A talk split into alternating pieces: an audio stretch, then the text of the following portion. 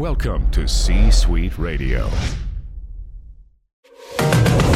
It's time for another edition of The Brett Allan Show. It's go time, USA! Join us weekly for the latest pop culture interviews from your favorite TV shows, movies, comedians, and so much more. I'm not gonna lie to you, you felt good. Plus, you never know who will drop by. What happened here was a miracle. Now, here is your host, I said throw down, boy. Welcome to tonight's main event. Brett Allan.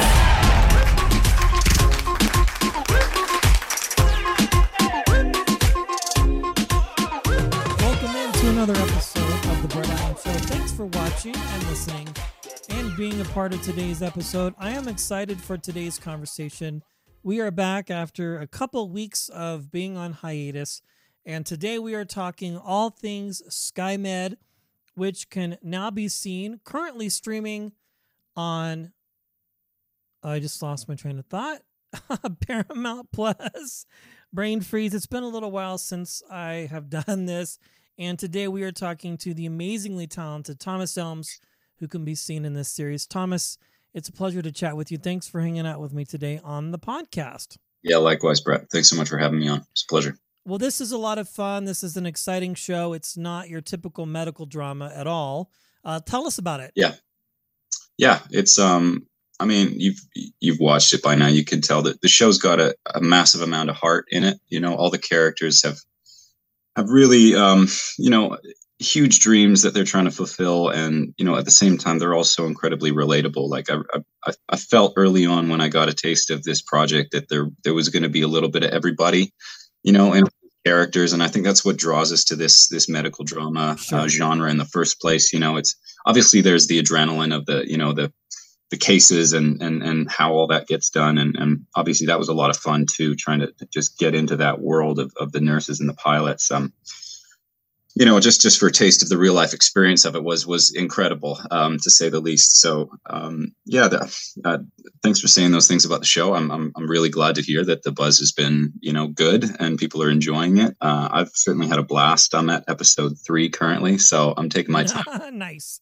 um, but yeah, it's an experience, and you know, for me, it's such an incredible feeling because you get to be a part of this thing, and you you know contribute your your little piece of the of the pie or whatever. But um, you know, to get to see some of the work of you know some of my good friends like you know Braden and Ace and Mm. and everyone else on that on that show, man, we re- they really put their heart into it and and elevated each other during that process. So I think you know all of that trust and all that friendship that we developed as, as people you know uh, during the filming process i think that's really going to translate to the to the to the screen. And i, I hope so because it's really about you know falling in love with his characters as, as much as it is the adrenaline ride you know what i mean? I do, you know, and I think that's what makes these shows so interesting, Thomas, is the fact that um, oftentimes we watch them and, you know, it's kind of your typical procedural medical type drama. But one of the things that I find yeah uh, different about this is that it's not necessarily the case. You're taking what might happen in the emergency room and you're shifting everything uh, to say, you know, airplanes, helicopters, and all of that sort of stuff. Can you let us in on the fact if you had the opportunity to do any sort of training or work with real medical professionals who do this for real? Because it just ups the intensity level when you take it from, like, say, a traditional hospital uh, genre to, like, you know, in the air. It just amps it up. yeah oh thanks man well I, like definitely that was all of our hope uh you know not just the actors but the writers as well and we had um you know the real life people uh there helping us with consultations on you know uh you know pilot behavior all this kind of stuff awareness you know attention and you know and then the, the actors playing all the first responders like they were digesting just so much medical information and terminology and procedure. It was really really cool you know like it, we wouldn't have been able to i think tell this story as authentically as we wanted to without you know the real life people being there you know um, committing their own free time honestly to come on set and and help us and advise us and teach us and you know sending us you know powerpoints and you know there's a there's a massive amount of uh, information years worth of training to digest in like a couple weeks and sometimes it's you know every few days you know you get the scripts you know two weeks ahead of when you're going to shoot them and you know for the for the nurses and the pilots that's like okay we've this is all the stuff that I got to be able to digest. And so it's kind of up to you to figure out, you know, how you work with all that. Personally, I just had a ton of fun because like I'm a mm. huge geek and, you know, being in a, being in the set of a plane, like they recreated it really like, you know, detail for detail, switch knob, everything was there, all the levers, like it, it was basically as accurate of a, of a replica as we could make. And it was just so cool to sit in that cockpit and feel the slight claustrophobia and just feel this like massive array of control at your, at your fingertips. Like you're, you're, you're in charge of this incredibly sensitive huge fast moving piece of machinery and it's it's it was really cool for me at least to kind of feel like i was flying a spaceship you know and also just getting to tell this amazing story about these real life heroes. And you know they really are are, are you know they, they are heroes. Yeah i truly believe that. And you know, uh, you know, Jamie and and all the other guys, the people that were there to help us through this process, they were really, you know, a lot of their stories are the stories that we're telling in SkyMed. So okay. a lot of this is inspired by the real events of these people that we got to work with throughout this process. So that was, you know, such a special feeling because um, you know you're getting to tell someone's story, and uh, yeah, it, they they were pretty amazing stories at that. So yeah, it was it was. Yeah, that's exciting, especially when you sort of take these things and and transfer them over into real life. I want to switch gears a little bit uh, because you've been a part of some really great projects uh, and just been an industry veteran in this for quite some time. But I always like to ask actors this: At what point did you know or decide that you wanted to become a storyteller or you wanted to become an actor? And really just dig in uh, feet first with this and just go for it. You know what I mean? Sure. Yeah. I mean, I think you kind of touched on a lot of things there. For me, at least, it was originally finding a place where I felt like I could just be myself, and that was enough.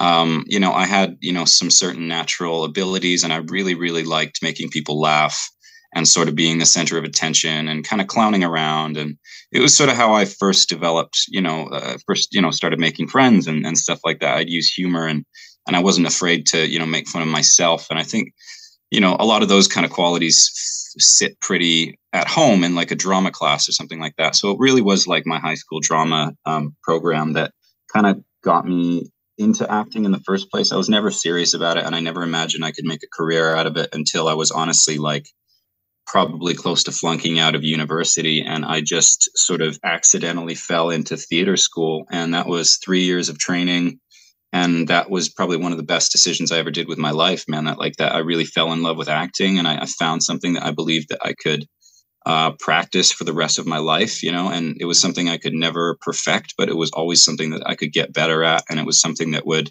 serve as a source of you know uh, progress and energy you know for the rest of my life. And you know, honestly, like without my teachers, you know, University of British Columbia, uh, you know, Gail Murphy, my voice teacher, um, Stephen Heatley, like our department head, Tom, Tom Scholte, he was the guy who, you know, got me to fall in love with film acting in the first place, you know, and I remember that conversation I had with him and I was like, Tom, like, I kind of like watching myself act on screen. Is that wrong? And he's like, no, dude, actually, that's kind of right. You need to be able to look at yourself on screen. And so that he was the guy who sort of originally kind of kindled that inside me. And then you know honestly there was something to do with just kind of not wanting to be uh you know a, a broke theater actor for the rest of my life you know?